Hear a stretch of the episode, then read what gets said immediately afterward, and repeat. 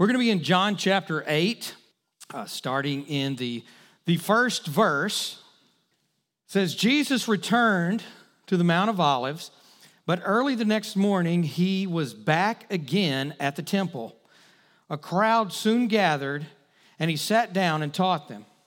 As he was speaking, the teachers of religious law and Pharisees brought a woman who had been caught in the act of adultery. They put her in front of the crowd. Teacher, they said to Jesus, this woman was caught in the act of adultery. The law of Moses says to stone her. What do you say? They were trying to trap him into saying something they could use against him. Now, we've started a, a lesson series called We've Got Spirit. Yes, we do. And last week, we, on the, the Sunday, Pentecost Sunday, we started off with talking about the Holy Spirit. And we're going to continue to talk about the work of the Holy Spirit over the next few weeks. But what we're going to do is also contrast it with the work of the enemy. So we can begin to see in our lives how the enemy can subtly come in and try to trick us and actually have us think we're doing something led by the Holy Spirit when we may actually be listening more to the enemy. This morning, we're talking about the Holy Spirit versus a religious spirit. The term religious spirit is not in the Bible, but we can see from what we just read, you can see the religious spirit at work. And let me just say, as, as we're starting, the word religion is not a bad word. I know in, in, in our times and in our culture, sometimes we, we make the whole word religion a bad word. But the Bible talks about religion, the book of James talks about religion. The definition of religion is actually just some protocol for the way that we worship. So Christianity is a religion. I know we see t-shirts and we see bumper stickers that says Christianity is not a religion, it's a relationship. But Christianity is a religion, it's just based on a relationship. All other religions are based on trying to do the right things to work themselves into God. But the religion that, that we follow is a relationship. We can see all over the place that, that just because we have rules and regulations on something, on how to worship, doesn't even mean that we're worshiping God. Some people worship politics, some people worship sports. But what we want to do is understand that, that a religious spirit is really it's a mindset that is encouraged and influenced by the enemy which substitutes religious activity for the work of the Holy Spirit in our lives. Then, to be honest, we're probably all a little bit more religious than we think we are. But we want to expose it. Ephesians 5:11 says, "Take no part in the worthless deeds of evil and darkness, instead expose them." As we expose these things, we can see something that may even be going on in our life. And if you see yourself throughout today the things that we're talking about we're not throwing any any spears at you we're not we're not trying to hurt your feelings we're just wanting to see where we are maybe there's a mindset that i've had that really wasn't influenced by the holy spirit like i thought that it was maybe i've been doing some religious activity more out of compulsion than out of being led by god Let's jump into some of this. I want to show you this morning three ways that a religious spirit operates operates in pride, operates in fear, and operates in shame. We're gonna, we're gonna contrast this, like I said, with the work of the Holy Spirit in our lives. All right, so the first one, these may be kind of long, I'm sorry, but a religious spirit wants us to seek spiritual knowledge that will result in pride. You got that? Wants us to seek knowledge. The Holy Spirit wants us to seek Him. And as we seek Him, He will give us revelation and it will result in life. Now, there's nothing wrong with knowledge.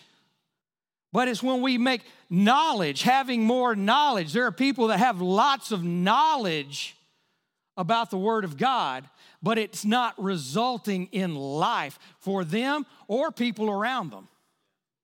So we want to seek the Holy Spirit because His revelation will lead to life. The enemy wants us to be prideful because he believes the Bible more than we do sometimes. In 1 Peter 5 5, it says, God opposes the proud, but gives grace to the humble. What a tricky butthead he is. Getting us to a place of spiritual arrogance so we're out of step with God.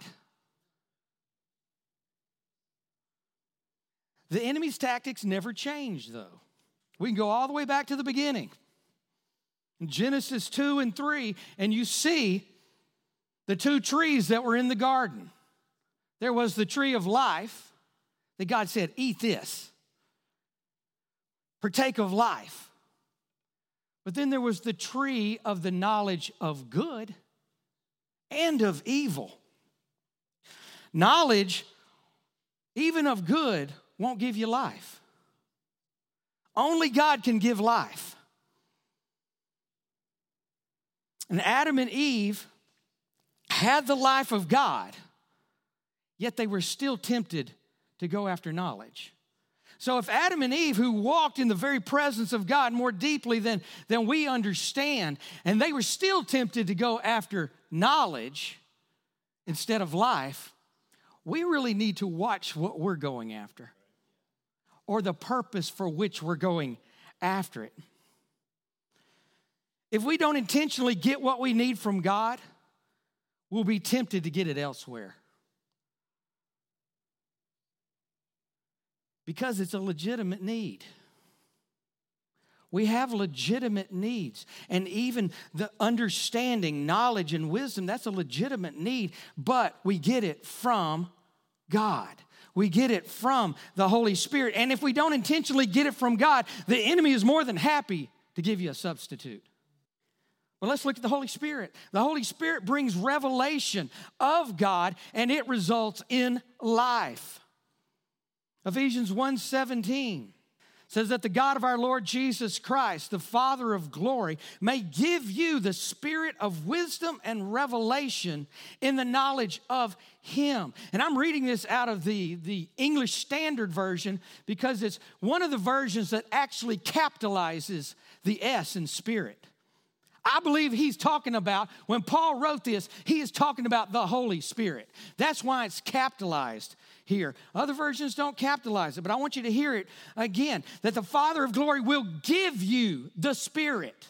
This is something that the Father does. He gives us the Spirit, the Spirit that brings wisdom and it brings revelation. And why do we have the wisdom and the revelation? So we can know God.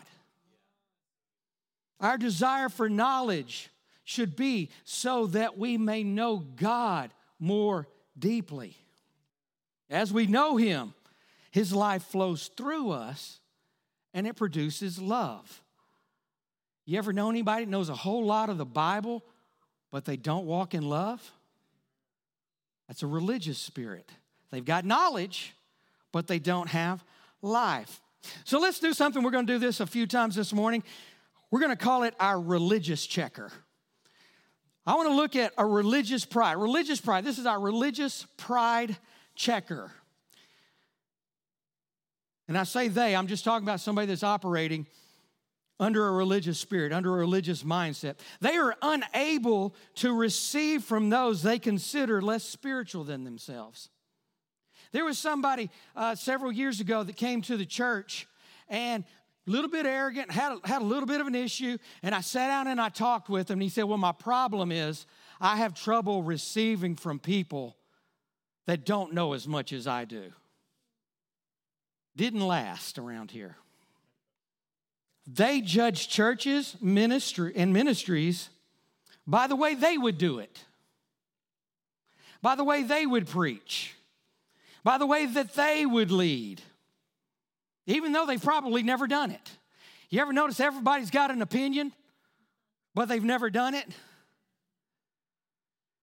see people on Facebook, you know, putting things out saying, you know, I cannot believe that churches are shutting down for this COVID thing. How dare they shut down? We're the church of God. Well, they're not leading anybody. They're not looking out for 350 people. They're just popping off. These are the same people that are saying, you need to stand up against this government and stand up against this unrighteousness in the government. And they're the same people condemning the people that are out protesting now. You see how that works? It's a religious spirit, it's a wrong mindset. They keep score on their spiritual life. It becomes just a check the box type of thing. Read my Bible, I prayed, I witnessed, I did all the things that I'm supposed to do, therefore I'm awesome. They always want a new revelation when they're not living the last revelation they got. And they pursue ministry over maturity. God wants to mature us so we can be good ministers of the gospel. But if we're pursuing ministry instead of pursuing God, we can tear a whole lot of stuff up.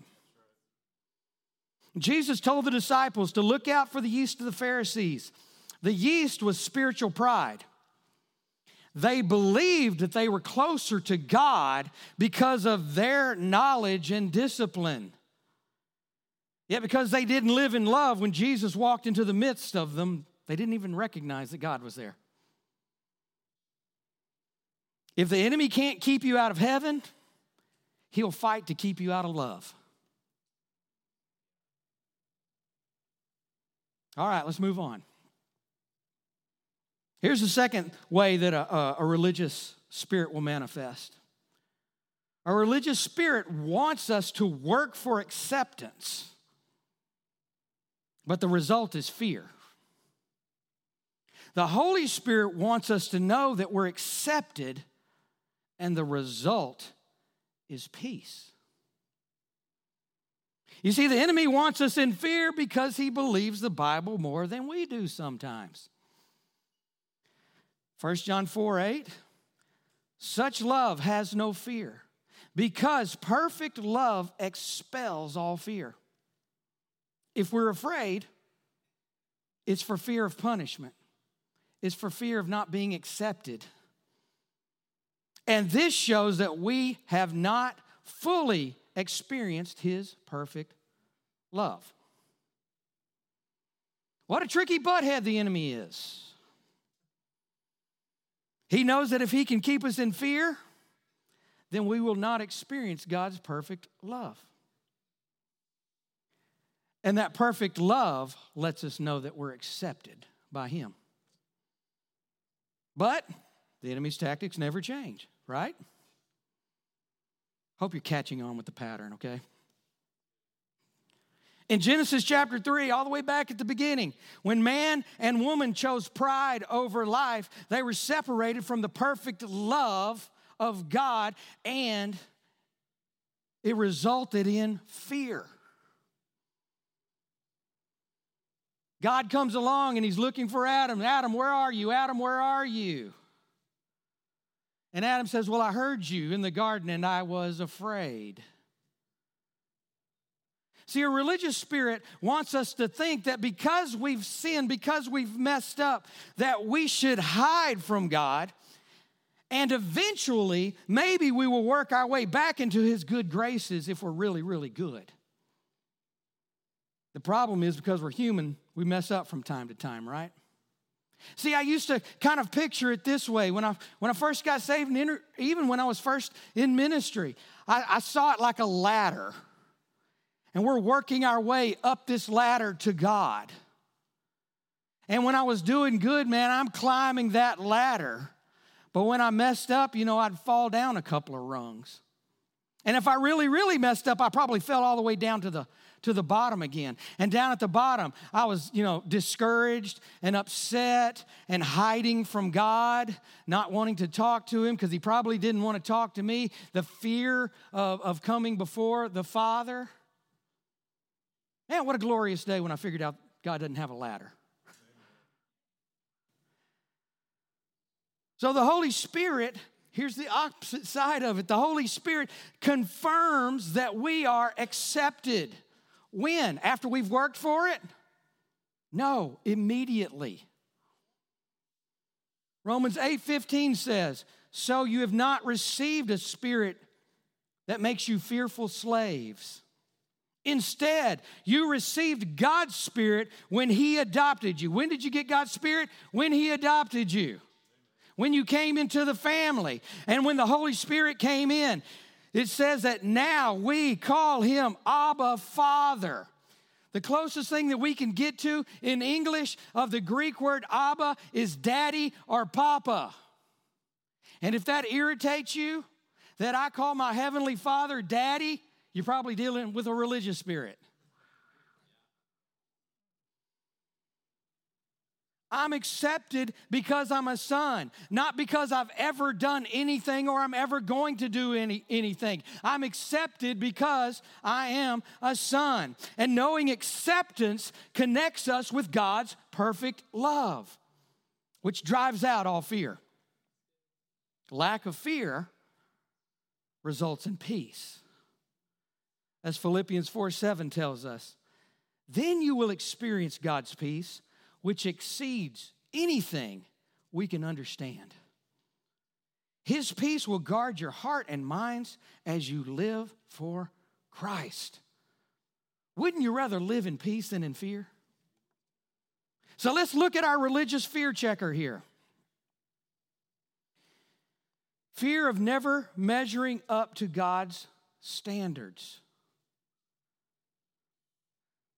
Doing things to be noticed or accepted by people. That's a fear of man. I act a certain way, do a certain thing, talk the right way when you're in church. Don't use those words that you sometimes use outside of church because I want to be accepted in church. We'll tend to reject spiritual manifestations or experiences that they don't understand out of the fear of being wrong. Just because you've never experienced it before does not mean that it's not God. We're going to come back to that one real quick. I want to go ahead and drop this last one so they don't feel like I'm taking advantage of their time up here. Keeps up with spiritual disciplines such as Bible, prayer, church, for fear of disappointing God. See, we should be in the in the Bible, we should be in prayer, we should be at church, not because we're afraid of disappointing God, but because we know that life and health comes out of it. Now, jumping back to the tend to reject spiritual manifestations, if I have time to tell a story here. Um, when we're in fear and we see something that, that, that we don't recognize, man, we can tend to push back on it. And I remember uh, several years ago when I was still the youth pastor, it was the first the first summer since I came over to the church full time, so it was about eight years ago. And I'm dealing with a whole lot of, lot of stuff. There's a whole lot of questions, there's a whole lot of fears going on in my heart and in my mind. And, you know, the number one thing was, why are you 43 years old and still a youth pastor when all of your friends that you went to college with are senior pastors? Am I ever going to be who God called me to be? You're just wrestling with these fears of, of, of not being. Anybody else ever been there? I'm, you know, I'm almost 50 years old and I've never done anything in my life. Well, I took the, I took the youth group to, to camp that year. I think it's the only time we ever took them to camp, if I remember. Because uh, my, my thought on it was you get camp all the time. I'm taking you on a mission trip where you work. That's, you know, you're going to go suffer for Jesus.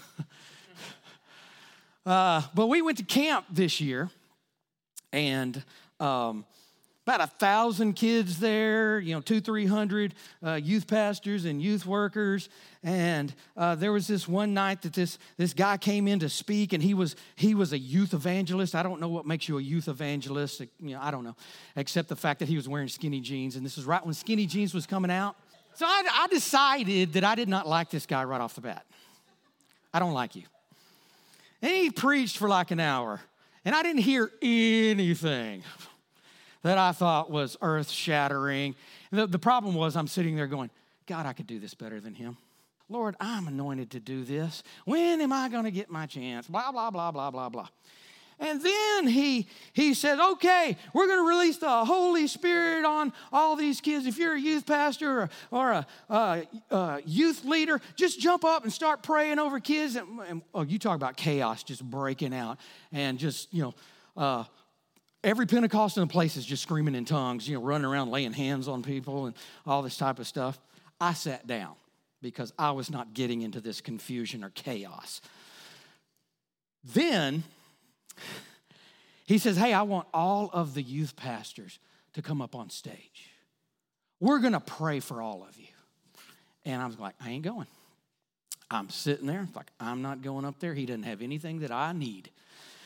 And uh, I'm sitting there and I'm, I am praying. I'm kind of praying. And, and, and, and the, the Spirit of God just speaks up and says, Go up on stage. No. Yeah, go up on stage. I don't want to, Lord. I want you to go up on stage. Like, okay. So I look up there, and this stage, it was a really, really wide stage, and then it had had this raised place in the middle. Uh, and this this was where all the holy people were. I was calling it the holy hump. They were they were up there, and and this is where you know the the the man of God. He was up there, and he's laying hands on people. And every time he lays hands on them, you know they're falling out in the spirit all over the place and everything. Well, I look over here and I say, oh, I see one of the, you know, the people from the camp and they're praying for people over here. I'll allow him to pray over me. So I went up on stage and I positioned myself perfectly for the other guy to come by and pray for me. And this is, I, I am not exaggerating. When the guy came by, he prayed for the person on my left and the person on my right and absolutely skipped me. Now they have prayed for just about everybody on the stage, and I'm still standing there. And it's starting to thin out. You know, they're moving all the, you know, the, the, the people that have fallen out, they're dragging them off to the sides, and, and you know, other people are just leaving. And I'm, I'm almost the last person up there. And one of the ushers comes up to me and he says, Have you been prayed for? And I said, No. And he goes, Well, ascend the holy hump, please. So I went up to the middle and we know who was praying for people in the middle the guy that I did not want to pray for me. And here's the first thought is like, I ain't going down. He may think he's anointed. He may think that everybody comes up here. I'm not going down. And I'm not giving him a courtesy fall. It's not going to happen. And here he comes.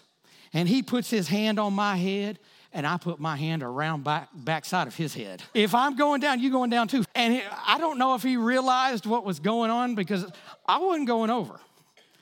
Then he puts his hand right in the middle of my chest and he starts praying some things that I had been praying. He started praying some of the secrets of my heart. And guess what happened? Oh, Lord. Here he comes. Now, there had been ushers catching everybody that was falling out. All these people that I didn't even think God was touching, they were catching them. But when it came to catching me, there was no usher to be found.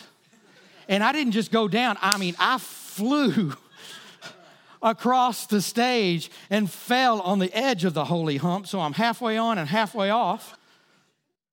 And as I'm going through the air, the Lord says, Don't ever tell me who I can use and who I cannot use. And I laid there and jerked and twitched for about 15 minutes. You know how many times I've seen people jerking and twitching and going, That's not God. They're making that up. And I had a beautiful experience with God. It's amazing what happens when we get out of our religious mindset. And God had to slap me out of mine. So, a religious spirit wants you to judge spirituality on how good you're doing at pleasing God and doing spiritual stuff instead of by the fact that you're a child of God. When being a child of God is the foundation on which we stand, we will do spiritual things because we love Him.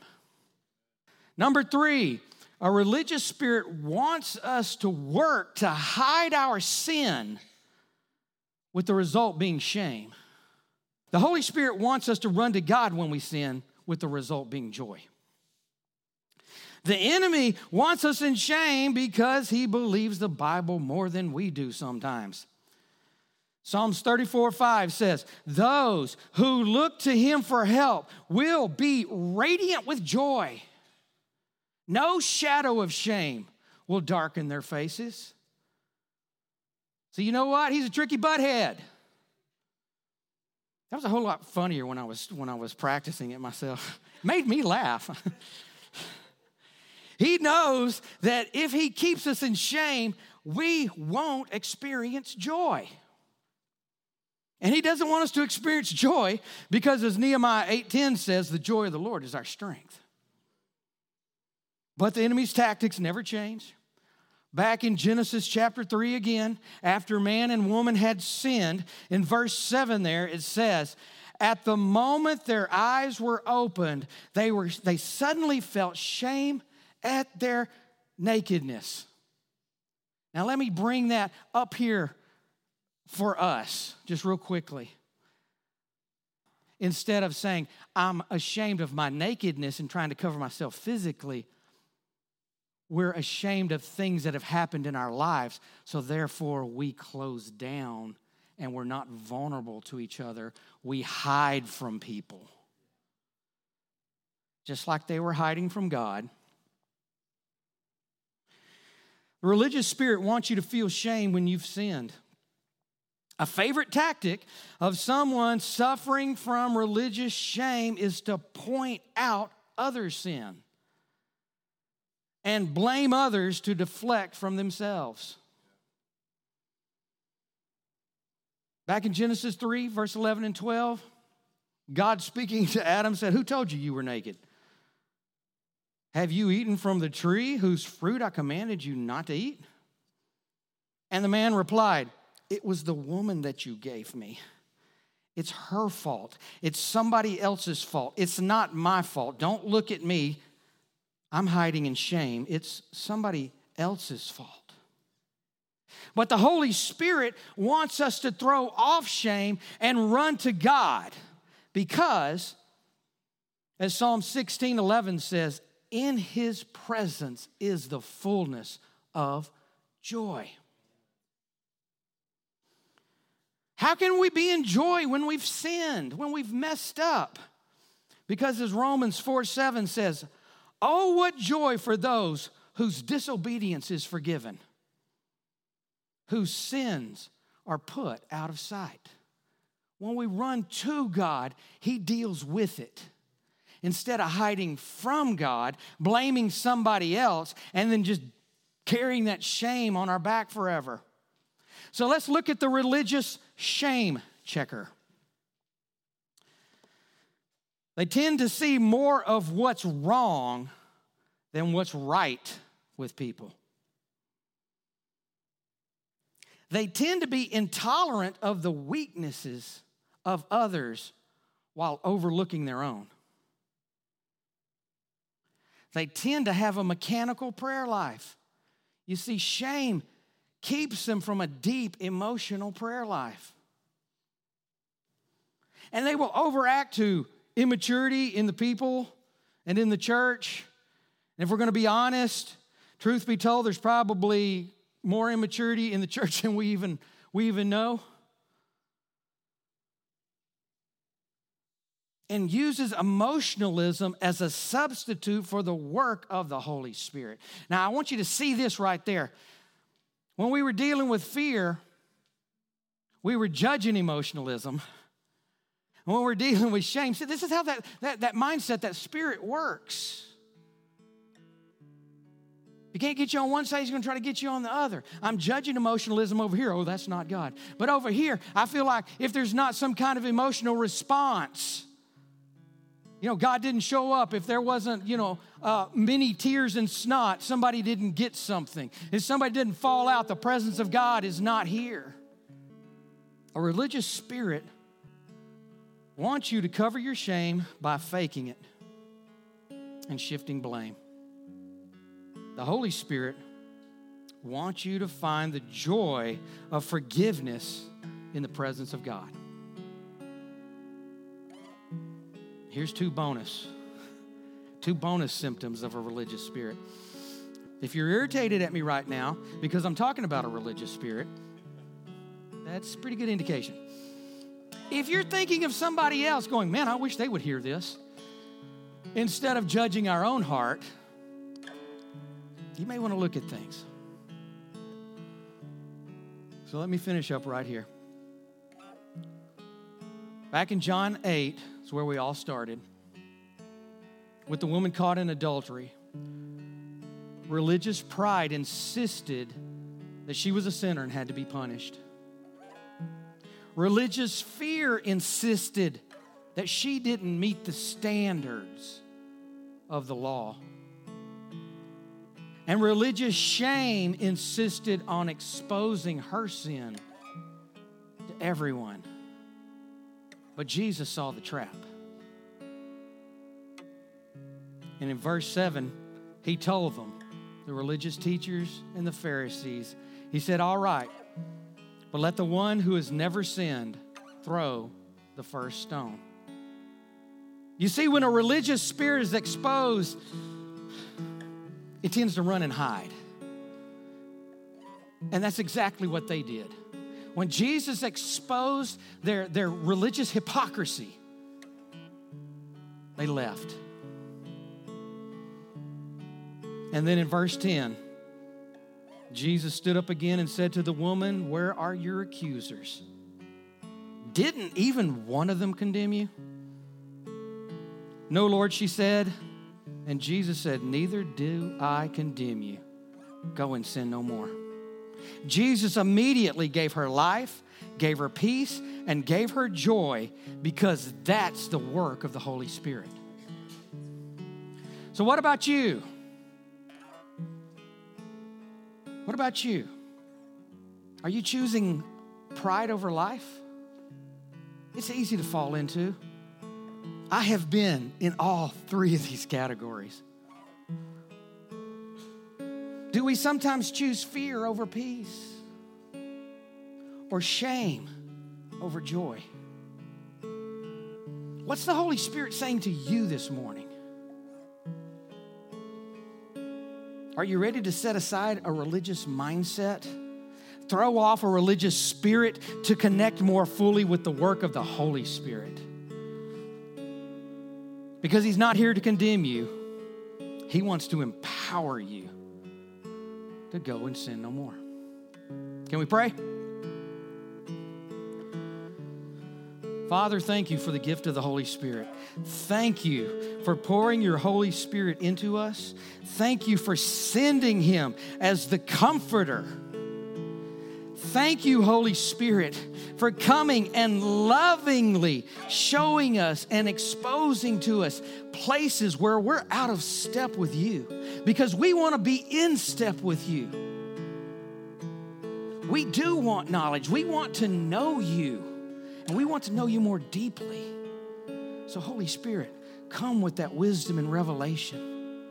Come with peace as we know who we are in Christ Jesus, as we know that we are adopted into the kingdom of God.